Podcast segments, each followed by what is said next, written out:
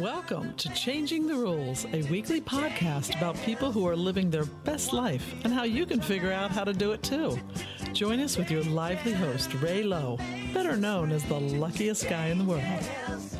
Good morning, everybody, and welcome to uh, scenic Woodbury, New Jersey, where we're at the studios of Wildfire Podcasting, and we're here with our engineer Taylor, who's going to make sure that uh, that this podcast actually airs the way it's supposed to. And uh, our podcast today is going to be a little different because uh, we have a co-host for the month of July, and her name is Bonnie Shea. And uh, Bonnie and I decided to do kind of a prep podcast because uh, what she's bringing to the table is so new and so interesting uh, that we kind of wanted to give you a preview and kind of uh, give you some tips on why you want to listen to this and how you might want to listen. So, uh, Bonnie Shea, say hello. Hello, everybody. Good morning. And and Bonnie has been on our podcast before, so uh, she may sound familiar to you. And uh, Bonnie is uh, Chicago based, and she has a firm called Mariposa Photo Organizing. And uh, uh, Bonnie has uh, done a couple things for me long ago and oh so far away. She helped me organize my photos in a Zenfolio portfolio, and so I have a photo website now. And and she did a magnificent job of it. And then I think she decided that I was too boring, and she decided to transition her business away from from digital photographs to paper photographs. Is that right, Bonnie? I don't know the boring part is right, but yes, I'm only working on printed photo collections now. Yeah, and and uh, you seem to be intrigued, and and and uh, you're known in some circles as the the photo detective, I think, right? Yeah, it's yeah, it's, it's like being a detective. I love it. Okay, so so anyway, Bonnie's got a tremendous amount of background in storytelling and uh, she's what we're going to talk today about is we're going to I, I, guess the title of this bonnie is the power of a story. Is that where we're going? Yes. Okay. Right. and and uh, stories are so so powerful. And uh, let's talk a little bit for a minute on why they're so powerful and why people need to take an interest in this so I, I know I can start this off by, you know, a lot of people as they get older want to be remembered or they have a mission that they've been on or a story to tell and they want to be able to tell that story and how to tell it right. And, and, and stories help us communicate better and stories help us maybe uh, have better relationships with grandchildren. So, so add to this, Bonnie, why do we want to learn to tell stories? Sort of consider that stories um, provide four general things.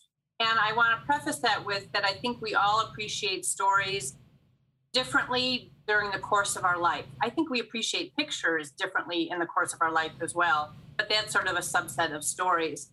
So I can say that at my age, at 62 almost, stories are more meaningful to me than ever before. And true stories, to be very specific, are my favorite. But the four general things I think stories do for us as human beings are one, they educate and instruct. So I want to share this funny story that um, I think back to how bored I was in history class in school because they often just recited facts and figures and details, and we were supposed to memorize all of that. Well, I think to myself, they had taught us more through stories. I would have paid better attention and probably learned more. So for me, biographies are my favorite ways of learning about history because they're stories, someone's life, but it it really gives you a good you know uh, information. So, so they educate and instruct. Can I can I, I also, can I amplify yes. on that a little bit because I, I, I think that's a really good point. I mean, you know, we all went through these these uh, teachers in our lives, and some of them were notable, and some of them were not. And you know, when I go back and think about it, the ones that told the stories, the one that the ones that put everything in a story format, uh, are much more memorable, and I got much more out of the class. And and I think this is true when you're talking to your grandchildren too. You know, uh, kids remember remember stories. You know, they tend not to remember facts. So I think that's a really good point. And uh, anyway, sorry I interrupted. Go on, please. No, that's good because I'm going to add one more thing because you just made me think of this. We think of our teachers and the really boring ones that were dry, like, you know, stood at a lectern and just lectured to us really dryly with sort of no facial emotion. You know, we all fell asleep and didn't learn. But if you have someone tell a story, they're more likely to be animated you know, because they're like, it's alive. It comes alive. So yeah. I think that's another layer of, of and, help. And you know, we just went through this whole COVID thing, and and Zoom became either our best friend, our worst enemy, or something in between. And and and I think uh, one of the big problems that we had were. Uh, communicating with children and grandchildren during, the, during, this period of time. And I know that uh, a number of people did better when they had story time with their grandchildren, and whether they read stories or whether they made up stories. And and uh, I remember talking to uh, to at least one person, and names are going to elude me right now. But but the idea of um, Grandpa got on the phone with his grandchildren and once a week and created a story, and sometimes put pictures in that story. So uh, please continue, Miss Bonnie. Well, and I'm going to mention that that story you just shared with us, we're going to hear it on our podcast because that was from Donna Lubeau, who's one of our podcast people coming up this month. Okay. So it all connects. It all connects. Okay. So another way stories um, add to our life is they entertain us. As we know, they can make us laugh, they can make us cry, you know, they can be bittersweet, but they give us a variety of emotions. So we just connect with them. I also think stories document people, places, things, events. You know, it's a lot of information woven into the story. So I like that it preserves information for now and for future generations so that it's always available. And then to me, lastly, the big piece of what I think stories provides that I learned a lot in the recent months, and we'll elaborate on it as we talk. Um, stories can be therapeutic both for the writer and or the listener. They can very they can very, be very powerful. Yeah, you know, I I think um, I came back from a lot of travel, and uh, we have a mutual friend, Rebecca Hoffman, who's also been one of our co-hosts on our show a while ago, and uh, she's big into storytelling too. And she helped me craft a number of stories. And and when you come back from a trip or you come back from any kind of event, weaving things into a story make you more interesting and more memorable. I I, I remember going over to a friend's house, and their trip was was not a story, it was 543 photographs of a trip. Uh-huh. And and I think that gets old really fast. But the but the ones that show a relatively smaller number of photos and things like that, and tell stories about their experiences and and add the the flavors and the colors and the and the scenes and the the the noise and everything else that came in, are much more interesting to talk to.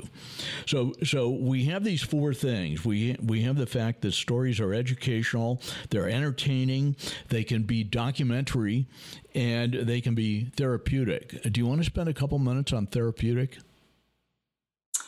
Um, yes. So I, during this pandemic, joined a memoir class, and it was on Zoom, and there were about a dozen of us. And the teacher before class gave us some prompts so that we could each write a version of our memoir, not a version, a, a slice of our memoir. And so I came to the first class. You know, we all came, we had turned our homework in because we didn't want detention after class that night. so um, the teacher said she was going to read them for all of us. And what was very interesting is one of the people that was there asked the teacher if she could read her own. Like she didn't think she liked the idea of the teacher reading the story. And the teacher very politely said to her, I would like to read it because you will hear it very differently coming out of my mouth as the teacher than if you read your own words. And it was unbelievable, Ray. Who would have ever thought of this little tweak? But when you hear someone else saying your words, it's almost like you're reading someone else's words yourself. It's sort of the reverse of that. So that was very powerful. But we have about 12 people in the class, and the teacher read all of the stories, and we're listening, and we give feedback to each other after each story so that people can get feedback how their story was to the listeners. But a lot of the people were there sharing very traumatic and heartbreaking stories from their childhood. Uh, you know, won't go into detail, but it was unbelievable, some of these stories. And it was heartbreaking, but what I realized, it was therapeutic, A, for the writer, because they had gone through the process of writing their story. They were brave and courageous to share it. Obviously, we were in a safe environment, you know, they, they knew who was there but it was very therapeutic for them to write and share. And this was from way back in their life. And to me, it was also therapeutic for the listeners because we were maybe relating to some of our own stories or just recognizing that these people were brave and what stories can do for all of us. Okay, let's let's take a minute because I when we were prepping for this call, you were talking also about different ways of telling a story. And then after you give us the list, I'd like to go and talk a little bit about the people that you're going to be bringing into our podcast over over the month of July and what they do and how they do it differently. And uh, and then I want to come back and talk about the fact that everybody has a story because many of us don't think we do. So, so let's talk about the different ways to tell a story first. Yeah, so to me, the different types of stories are the written word, the spoken word, photos, videos, and movies. And then you can get into the cultural arts like dance. People tell stories through dance through visual art. You know, they could paint a story. Pantomime, you know, think of Marcel Marceau. He told us stories. Music of any sort, you know, uh, instruments or singing. And then comics, animation, cartoons tell us stories. You know, a lot of us grew up reading comic books, but we were reading stories. So those are the different types of stories that I came up with. Okay, so so you are bringing a number of uh, guests to our podcast, and thank you for that because I think the benefit of having a co-host uh, here that's different every month or so is that we get a different flavor of people coming in. So let's let's talk about a couple of the people that you're going to introduce to us, and let's let's start. Um, well, I'll let you start with where you want to start. Eeny, meeny, miny, mo. Let's talk about Ariel. Okay. Ariel Nobile. And Ray, why don't you share what you know of her? Because you've met her. Well, I know Ariel is a filmmaker of note. excuse me. And um, she is working for some of the people that we've actually had on our podcast before. So uh, I have met her. She's a delightful person and she is extraordinarily creative. And uh, now Tell me more, Bonnie. Well, she basically has her niche or her focus are documentary films. So she's not making films that she's trying to vie for an Academy Award and hiring, hiring actors and actresses and all that. She's interviewing people who want their family story told. So she and I have collaborated. In fact, that's how we met. She needed a photo organizer to help with one of her films because what she does is she merges together the interviews she does, and then we've digitized printed photos, we've digitized old movie clips, and then she weaves them together into the end result. So she's focused Go ahead. No, and and so she would be, she's going to talk to a large extent about people who know they have a story. Okay, either they built a business, they built a family, uh, they've done something creative in their life, and this story needs to be told, and they want to document it for um, eternity. Right? Is that pretty much where we're going there? Correct. Okay. Absolutely. Yep. okay. So so let's take one of the other people you're going to introduce us to because it's different. How it about, is different. How about Michelle? Yes. So Michelle Hefman is someone who I met relatively recently, and uh, we live near each other. And what she does is she helps people with their photo collections, but I help people with their personal photo collections, photos of themselves. What Michelle does is she has clients who have collected photos taken by other people, quite a few that were infamous, you know, photographers that we would recognize names for of in our history. And they have these huge collections. They might have hundreds or thousands of collections. And what she does, and she'll share a lot of interesting stories with us, is organizes them, documents them, and then sometimes, just like general antique dealers, they sometimes reach a limit of how much that they can have on their collection. So they let go of some antiques so that they can bring in some new. So think of that. That's what Michelle does. She'll work with her client to let go of a few, sell them to make room to come in with their collection with some new pieces. Yeah, but I, I think I, th- I think she also um, will uh, help people that have collections that are notable and set them up for display in a museum or an exhibit of some kind. Exactly. And one of her most um, passionate projects right now is someone who has collected photos specifically along the theme of social justice. And so they're working with um, a local institution here in Chicago to have an exhibit because the client wants people to be educated by their photos besides being just visually you know interesting. Okay so let's let's talk about donna for a minute. Again this is a totally different way of looking at things. Right so donna lubeau founded short story theater here in my community about seven or eight years ago. And it's basically having amateurs, just people like you and me, you know, once again, not actors and actresses, telling a story. And you are, are suggest that you come up with a story between 10 and 12 minutes in length, and it has to be a true. That's the one rule. It has to be a true story.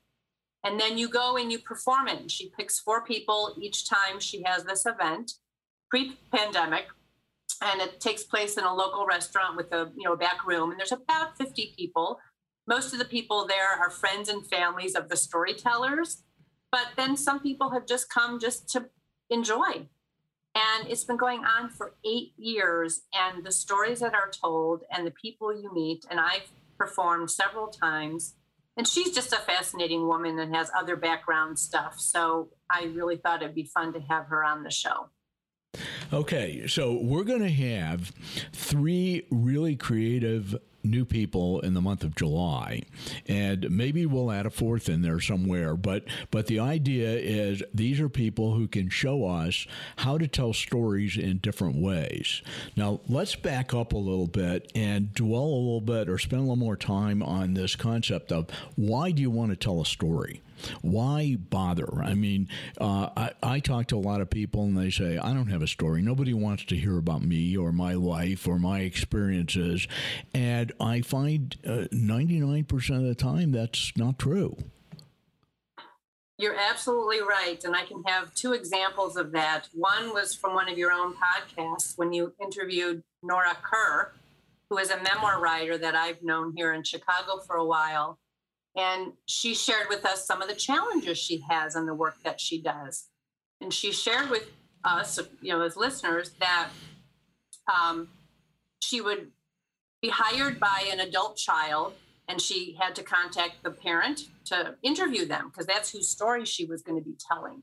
So she'd call mom or dad, whoever the you know the story was going to be about, and she'd say, "So let's make a date, and you know, so I can hear your story, and interview, etc." And the people oftentimes would reply, I don't have a story. I'm nobody special. Who will want to read my story? It's not important. And, you know, sort of play down their story, be beyond humble, right? And so Nora came up with a great way to ask them to spin it around. And she would say, Susie, for conversation, just using a name, Susie, how wonderful would it be if you had your parents' story written down and documented to be able to read and appreciate and value? And it was like magic. In a split second, these people would switch their minds and say, oh, and they would get it. So it's not like she's trying to read, you know, write a story about a famous person that's going to sell 100,000 copies. That's not for who her audience is. It's the children, it's the grandchildren, etc. So I thought that was a great way to spin it around. And I've used that with my own clients, Ray, because some of people who call me to want to hire me, they tell me, I don't know what to do with my photos. My kids tell me they don't want them. You know, there's too many boxes of them. I don't want, they don't want them. And I very courteously and diplomatically explain we all appreciate photos in different ways in different parts of our life. And maybe where these children are right now, they don't get it, but they will be sorry they don't have your photos if you're gone and not here to tell the stories photographically or orally. So it, that gives my clients a real sense of okay, our kids may not get it right now, but someday, and we don't want we don't want to get to that point, Ray, when it's too late. Yeah, and, and that's what Nora and, Nora has said too. And handing them a box of photos that are unorganized is is why they want to throw them out. Uh, you know, but there's stories in there that can be told, and and I think it was Nora that that mentioned the fact that uh, she had written a story about her father. Uh, just before he died. And one day she went in to uh, check on her son, and here he was awake reading the book about her father. Yes. So so absolutely. So there are reasons. Everybody's got stories, and everybody. Uh, really needs to think about telling them. Uh, and I, I, think you're right, Bonnie. You go back and you say, Would I have liked to have had more information about my parents? Would I have liked to know more about my grandparents? And almost invariably, the answer is yes. And, and so, why wouldn't they want to hear your story too? Okay. Um, let's. Um, let's talk a little bit about uh, some of the other reasons maybe that people want to tell stories. And I think one of them has to do with the fact that uh, we have grandchildren that we want to communicate with. And how do you work with them? How, how do you, you know, what's the best vehicle to be uh, part of your grandchildren's lives. Uh, and I think stories have a place in there. So, uh, so, any other comments about why we want to tell stories and why we're going to want to listen to these people coming up? Well, what I think I tell people is there's no one way to tell a story, and each of us have different strengths and different interests. So let me go back to the memoir writing class that I was at. At first, I signed up for it. I wanted to do it. But at first, I'm like, if someone told me to sit down and write a memoir, I'd sit down at my desk and I'd look at a blank piece of paper and say, oh my gosh, where do I start? What do I say? I don't know. Or if I had a, you know, a blank screen on my computer because I was going to type it, like, oh, gee. And it's like, how could I just start with a blank piece of paper? But when our teacher gave us prompts, one word prompts. I'll give you some examples, Ray. Uh, a few prompts were maps, fifth grade, nicknames, pets. I mean, they were random, they were all over the board, any topic.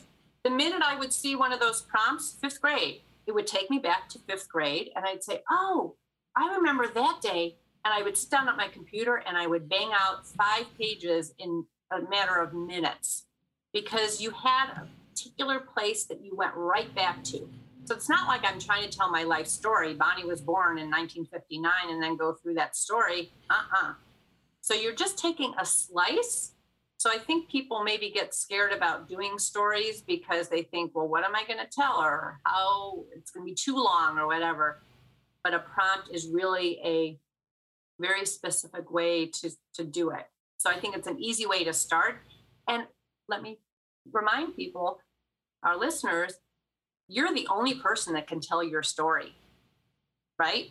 So it's for you to do.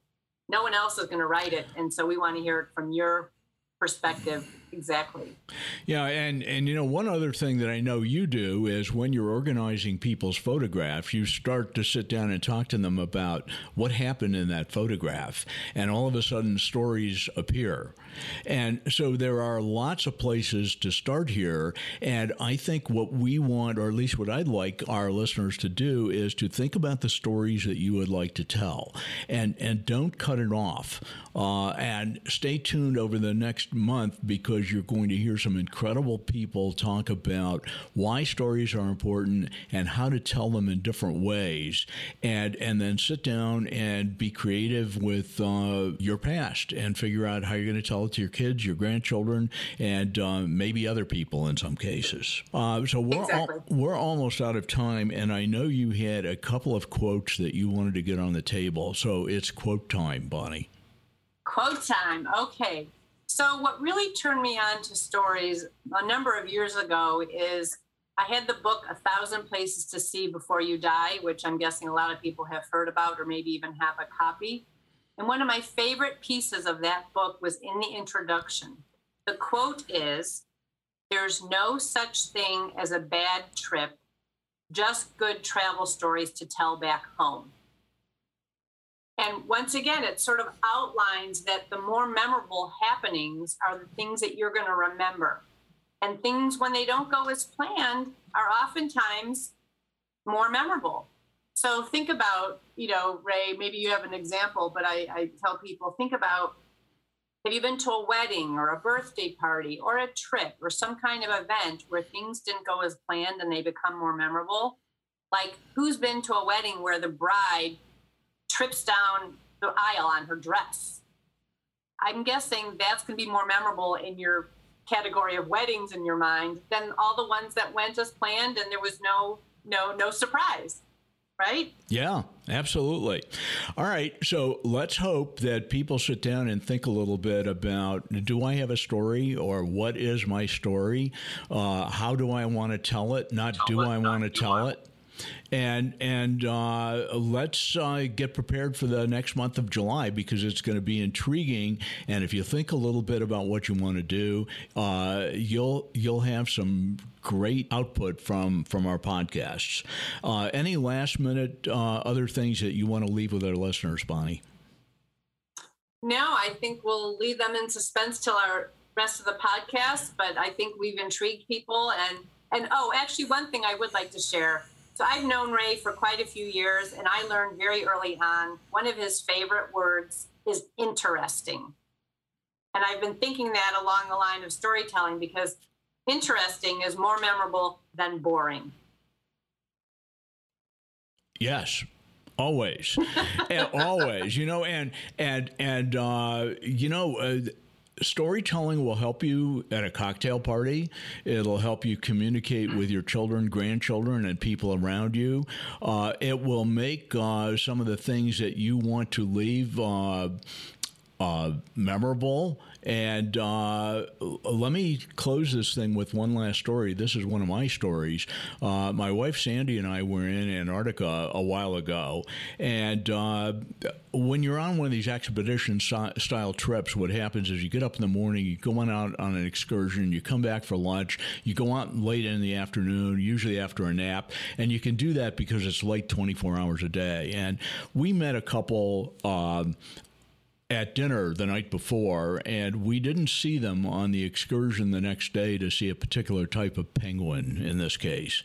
And when we accosted them at dinner that night, they said, Well, we got up in the morning and we looked at the hill we had to walk up, and we didn't think we could make it up the hill. And I just was shocked that they didn't go and I just didn't say anything. And they they added in there that we put off this trip until we felt financially secure. And now we are we have plenty of money but we can't do those things physically that we wanted to be able to do. And the interesting thing about this is when I tell this penguin story, people come up to me, they remember the penguins, you know, and, and they remember the story. And, and so crafting storytelling is an art form that any of us can develop. And we have all these media that Bonnie brought forth uh, uh, photos, uh, film, writings, just oral storytelling. So, uh, Bonnie, I look forward to the month of July, and hopefully you do too. And we're going to have some great guests, and uh, hope everybody stays tuned. Have a great day, everybody. Thank you for listening to Changing the Rules, a weekly podcast about people who are living their best life and how you can figure out how to do that too. Join us with your lively host, Ray Lowe, better known as the luckiest guy in the world.